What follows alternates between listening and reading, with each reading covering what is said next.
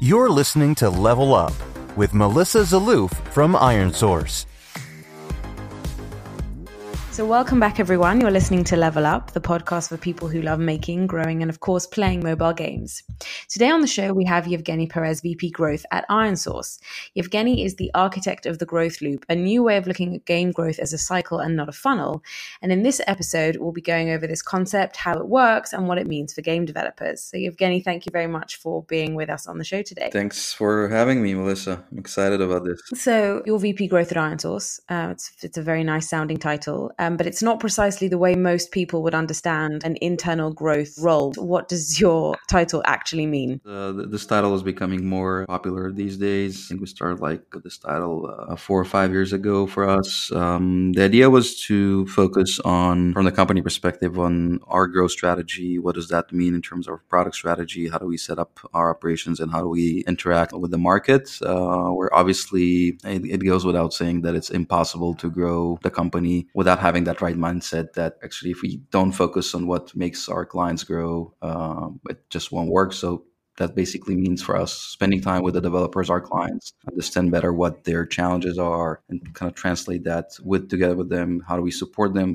Which knowledge that we share, the right knowledge, which tools, methodologies, and then later on, how do we productize that and translate this to our product strategy and roadmap. So speaking about kind of growth in the mobile ecosystem and the whole kind of the idea of growth, how have you seen that change over the course of your time in the industry? So my personal starting point is end of 2012. This is kind of where I joined, which is definitely not the beginning of this industry, where I pretty much knew nothing. Good place to start. A bit less than what I think I know now. And I actually know more things that I don't know today. Mm-hmm. So much more blind zones. They say that's the right way.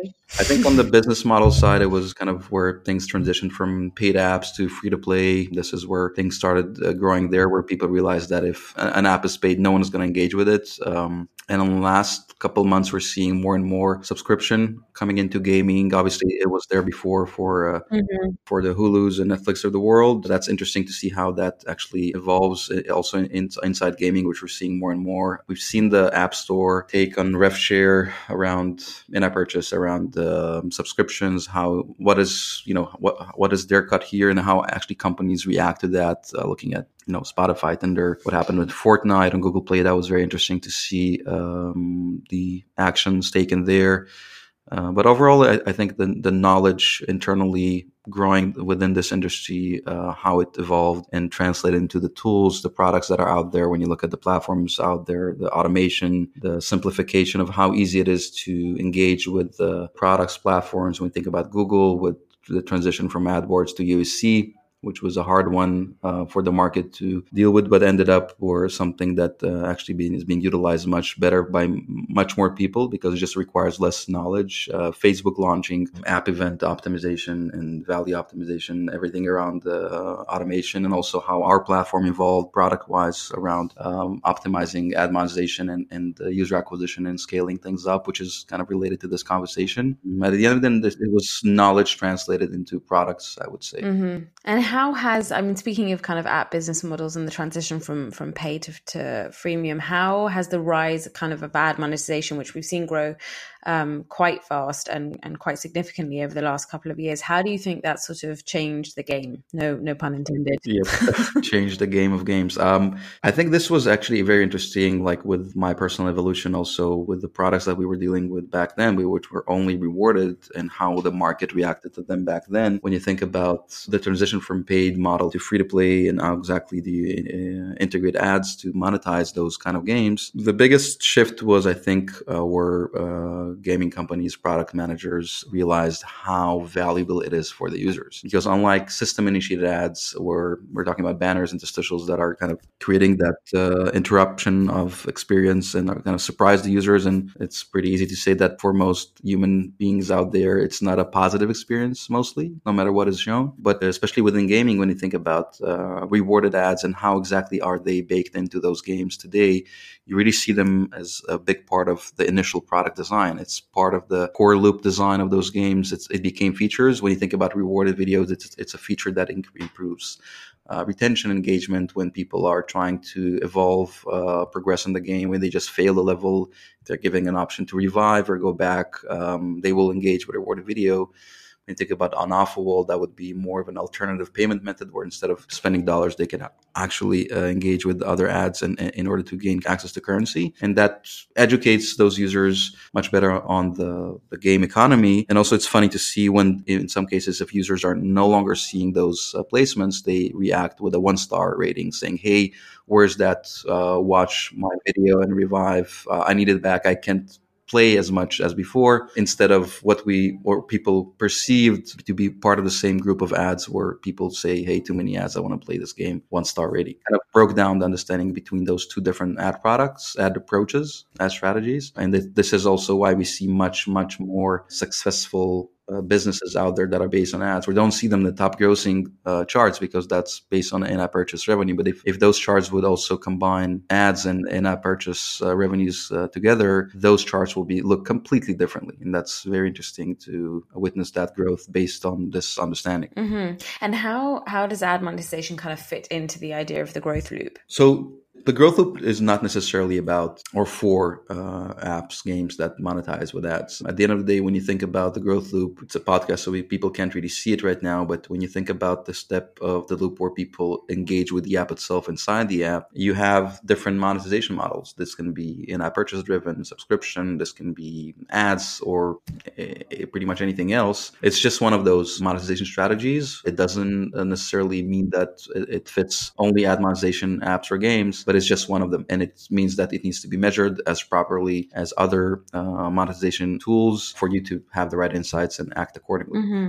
Maybe let's actually sort of take a second and say what the growth loop actually is. We can't sort of visualize it, but I guess we probably can sort of talk through kind of how it works, what are the different stages, and kind of also how did you come to think of growth in this way, looking at it as a loop and not a funnel? Yeah, so historically also for us as a company, we were working kind of in this split approach. Historically, this was because of the business was mostly working with desktop, monetizing desktop games back then on Facebook Canvas, where the advertisers that were spending dollars there, they were mostly brands. And this was two different business approaches, two different operational teams for us. And with the shift to mobile, what happened actually is that the developers integrating our technology also became the biggest buyers on the platform. And I was looking for something that can tell the story of how exactly those businesses evolve, those apps turn into a business, and how exactly that can be visualized and broken down into thinking process for us to basically approach those businesses, those apps, and analyze them properly, understand where exactly are the gaps and optimize them. And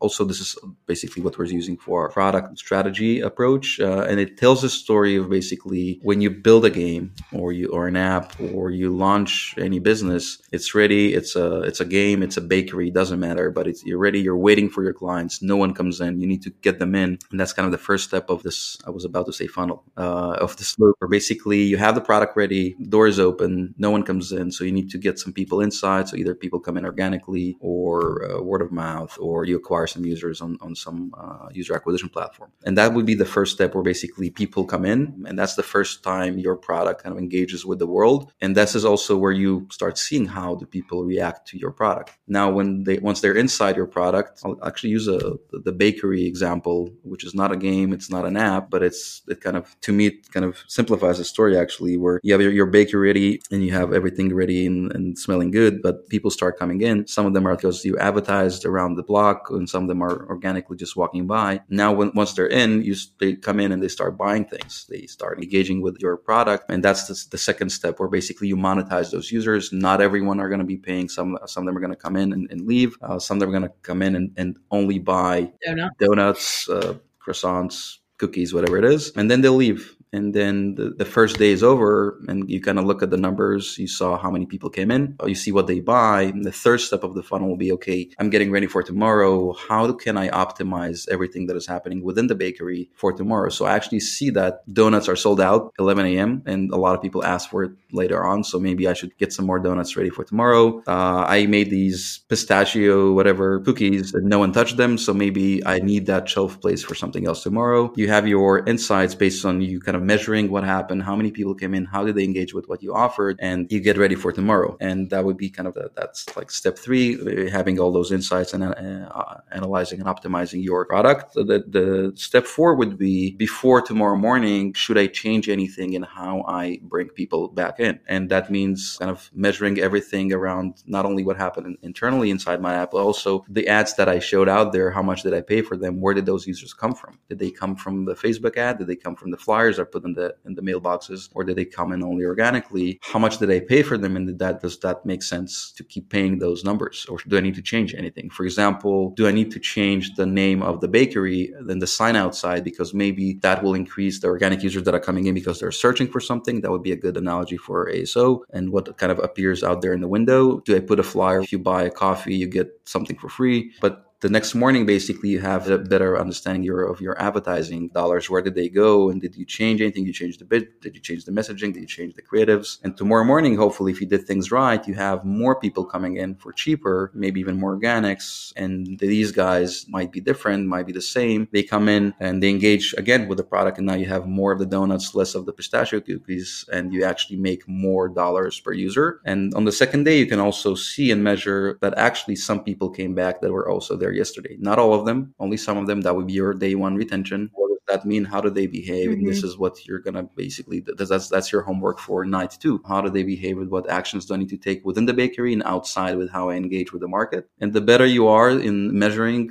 analyzing things and optimizing your product better, your performance marketing better, that loop kind of accelerates faster. I hope that kind of tells the story in a simplified way, but those would be the four steps of the loop as we see it. And that made things much easier for us to kind of simplify where things are broken, where things are behind, where we should focus, and also where the developer should focus, where we should focus product-wise, and where the value sits. So part of the idea behind the growth loop is sort of connecting the two halves of the business, monetization and marketing or user acquisition. And these, as you said, both in terms of kind of Iron Source's business and in terms of our clients, these traditionally were kind of siloed departments. Are you seeing more and more game companies unite these two activities? How do studios kind of respond when you suggest that merging these two sides of the coin might actually lead to kind of accelerated growth? Yeah, so it's a great question. So it very much depends on the market physically. Is it, Europe, China, US, also how big the companies are. The bigger the companies are, these changes will take much longer. In most cases,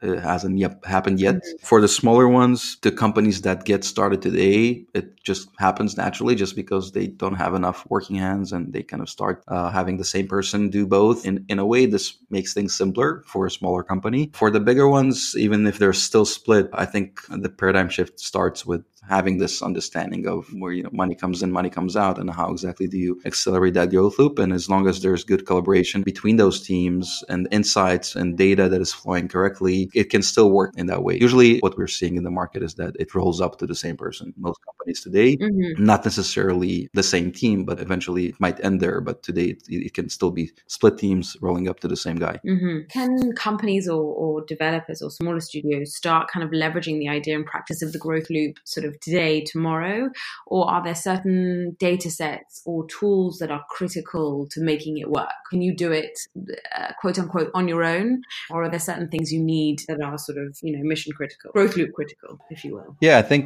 I mean, if you start today, I think that the first thing you need to, like when you look at the top apps today, top free apps, look at the charts, in most cases, you see people there, not necessarily because they have built the best games out there. There's, hundreds of thousands of apps out there, probably tens of thousands of amazing games, but they're not there in the top free charts. They're not that successful as businesses. And the main reason is whether or not they acknowledge, understand, and execute on the right performance marketing strategy. And if you start tomorrow morning and you have that understanding, that I need to put the right tools in place to make it work. When you look at the loop, for that loop to even exist, the basic thing would be measurement. And what things do you have in place to measure everything around, everything that is happening outside the bakery, around your marketing, everything that is happening inside? Do you really know if donuts were sold and how much each user engaged with the donut and how much did they pay? And that would be how in-app purchase measurement works around attribution. Where did those users come from? Did they come in organically or from a specific ad that you put out there? For ad-based games, it's critical to also understand how revenue is generated from ads and how it's tied back to where those users came from. So you can optimize things better. You can understand how you can price users. And once you have measurement in place, I think the processes that you build on top of it, where you kind of break down that loop and understand what needs to be done process-wise, day over day, week over week, what monitoring you put in place, and basically how do you translate all that measurement into insights? That's kind of the next step. And then how do you take action on those insights? How do you execute? Is it manually?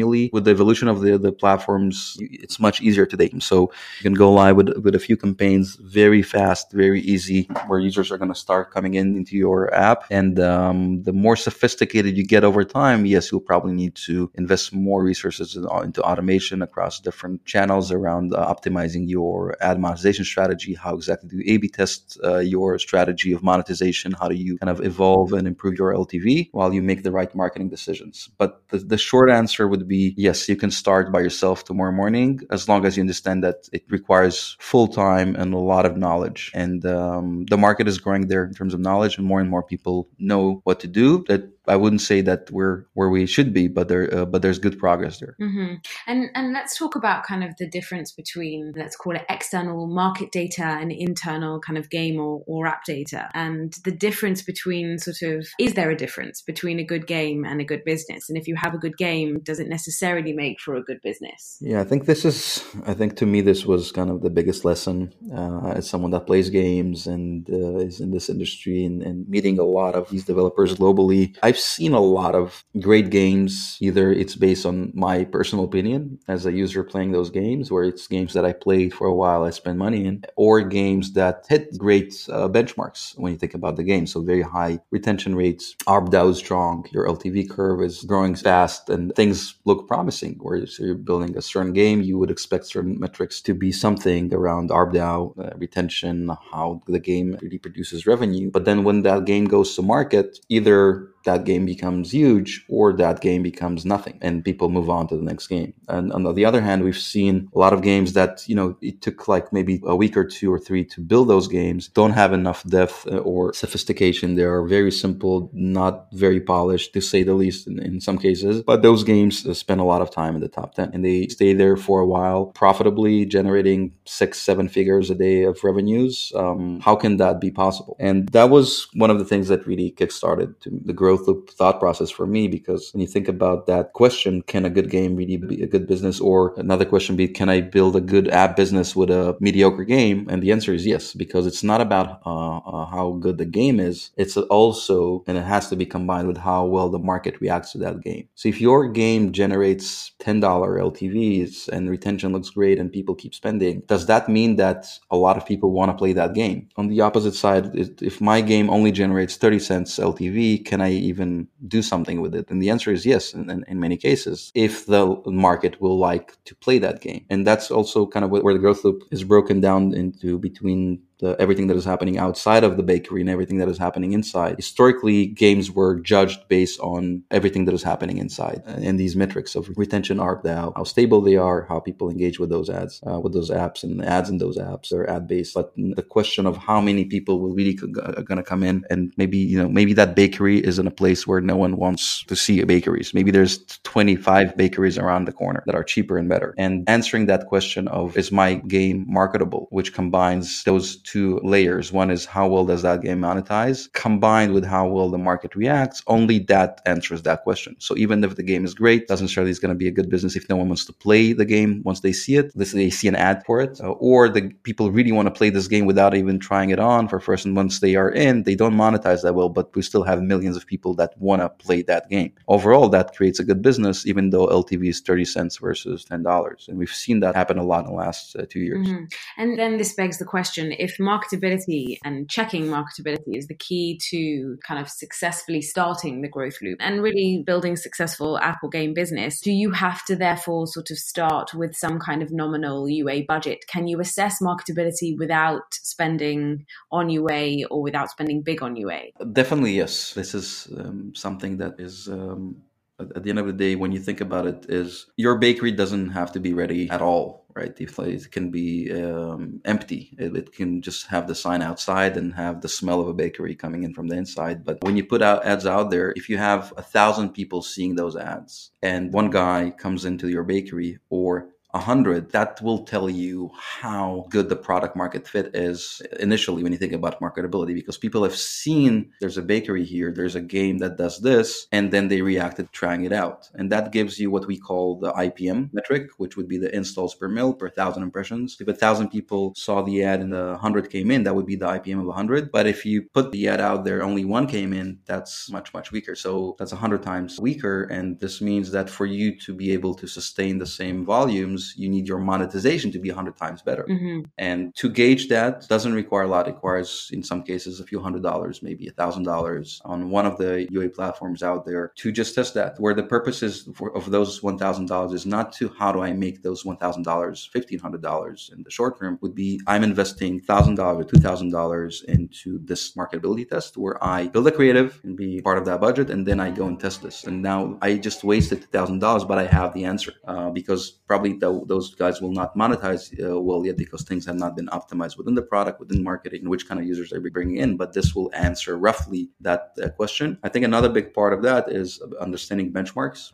I think this is something that we've published before, but it's something that people should feel free to reach out and ask. So if I'm a bakery, what should I expect? Should I expect 100 or 50 or 20? And if I'm fixing tires, maybe it's 0.5 or 2. And this is where you know what you should expect. So if you set up an auto shop in the wrong neighborhood and the IPM expectation is 2, you also understand like how much you need to charge and how well you need to build your product to even make it to market. And in many cases, the skills games vary fast. So the market likes those games or they are like, but your monetization metrics are very far behind. You do your best, doesn't work out, you move on. But that kind of combines that understanding of how will the market react to my app. Testing this doesn't require a lot, and it gives you that answer. And that's what you need. And that's, I think that's the biggest insight here that I don't think existed as much a couple of years ago. And how many games do you see, or studios actually, do you see kind of factoring in a marketability test every single time? Sort of how many of them are doing that now as standard practice? So what we've seen is like this shift from, it also depends on the type of games, how deep they are and how sophisticated they are. But it essentially, it is naturally becoming part of the soft launch process where the app is somewhat ready. It needs to be tested at a certain scale. We need to see some users coming in. Usually it's launched in some smaller markets. Part of that test is not only getting these users in and seeing how well they retain and monetize, but also seeing how well did they react to my ads? What was the IPM? Is it on benchmark? Is it below? Do I need to start also optimizing creatives? Can I go live in that process with a couple of creatives, build the right one? That's for the bigger studios, I would say, becoming embedded in the process. When you look at the smaller studios, the hyper casual guys, it's, I would say, this is the part of the process. The app is ready, usually just goes live globally at small scale. IPM is tested. If numbers make sense, basically, you know, when you think about the IPM or how low your CPIs are, and depending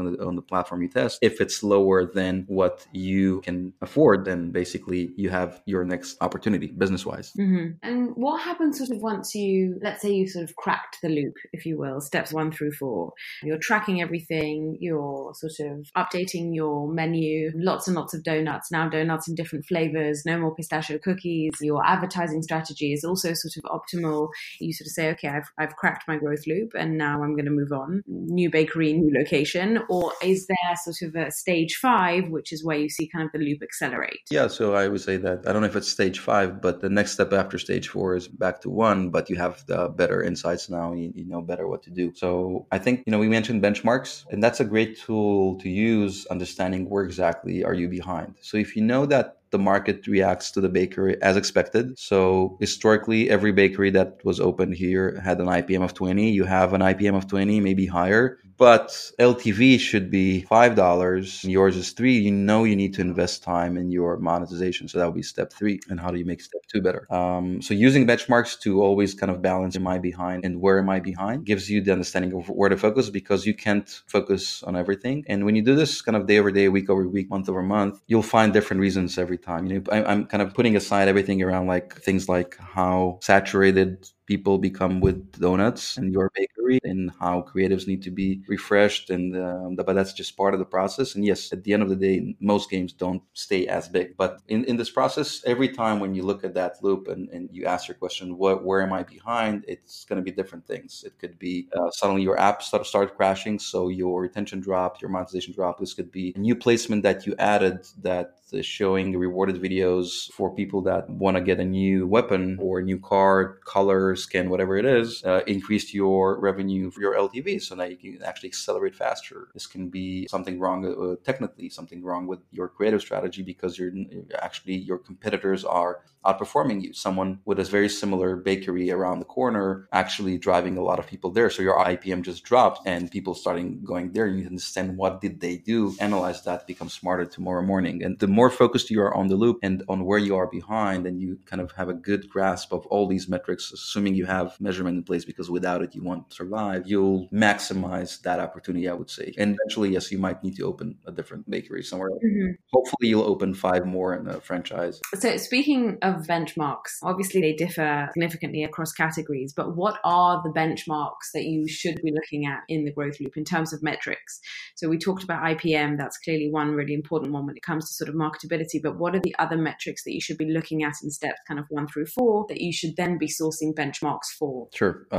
I think this is where the market is shifting to really understanding that things around how do users engage with the products, with those donuts inside your business, is where it's becoming very interesting. So, you know, it starts with retention. It starts with the ARPDAU. Obviously, those are kind of the horizontal metrics of people that are coming in. But understanding engagement rates, what does that funnel look like when people step in, and how many of them really approach the donuts or not, for things that monetize, right? So this can be in-app purchase, products, placements, content. This can be ads, right? So if you have a new placement, for example, you launch your game with 3 different rewarded video placements, and one of them people are not engaging with. So it's either the reward is wrong, or the placement is hidden, or it's just interfering in the gameplay. There's a lot of games that are not really following the right best practices where they really utilize those products specifically for ads. How many people, I would say, what we have a metric that is called the usage rate, is for each user, how much does he engage with ads, right? So for those that did chose to approach those placements, on average, how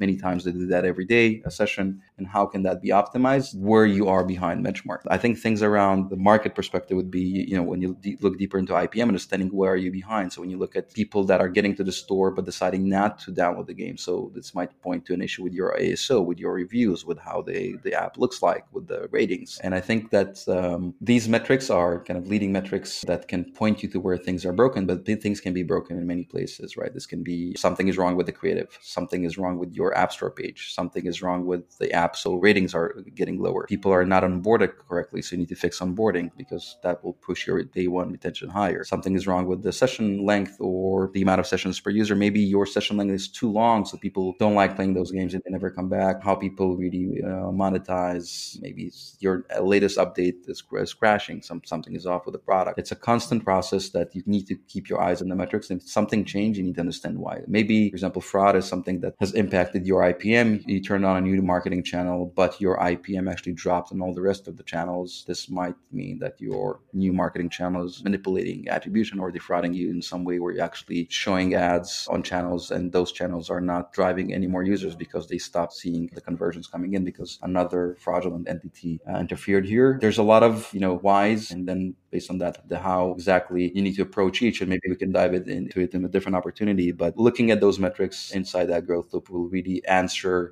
the question where you should focus, and understanding what exactly happened that requires the deeper analysis and based on the insights action plan. Mm. last question, because we are running out of time, kind of taking a zoom out here. Do you think that there are specific genres which lend themselves to success with the growth loop, or is it kind of equally impactful and equally kind of right for a hyper-casual game as a mid-core, as a hardcore game?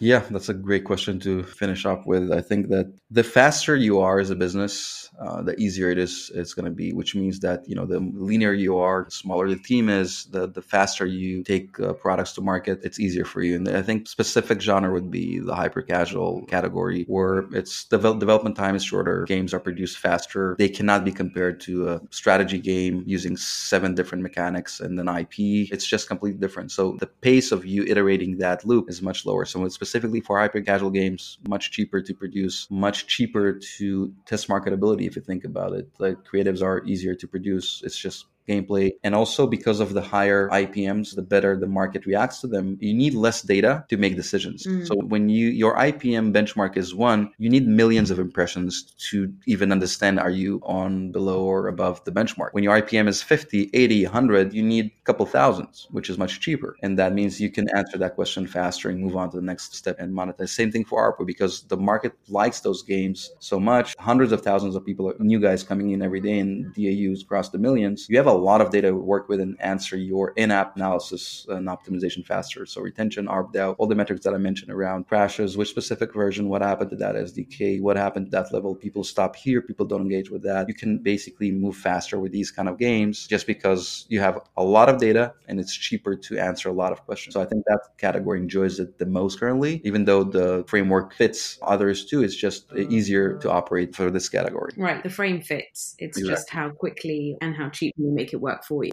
Exactly. So thank you very much. This has been super interesting. Thanks, Melissa.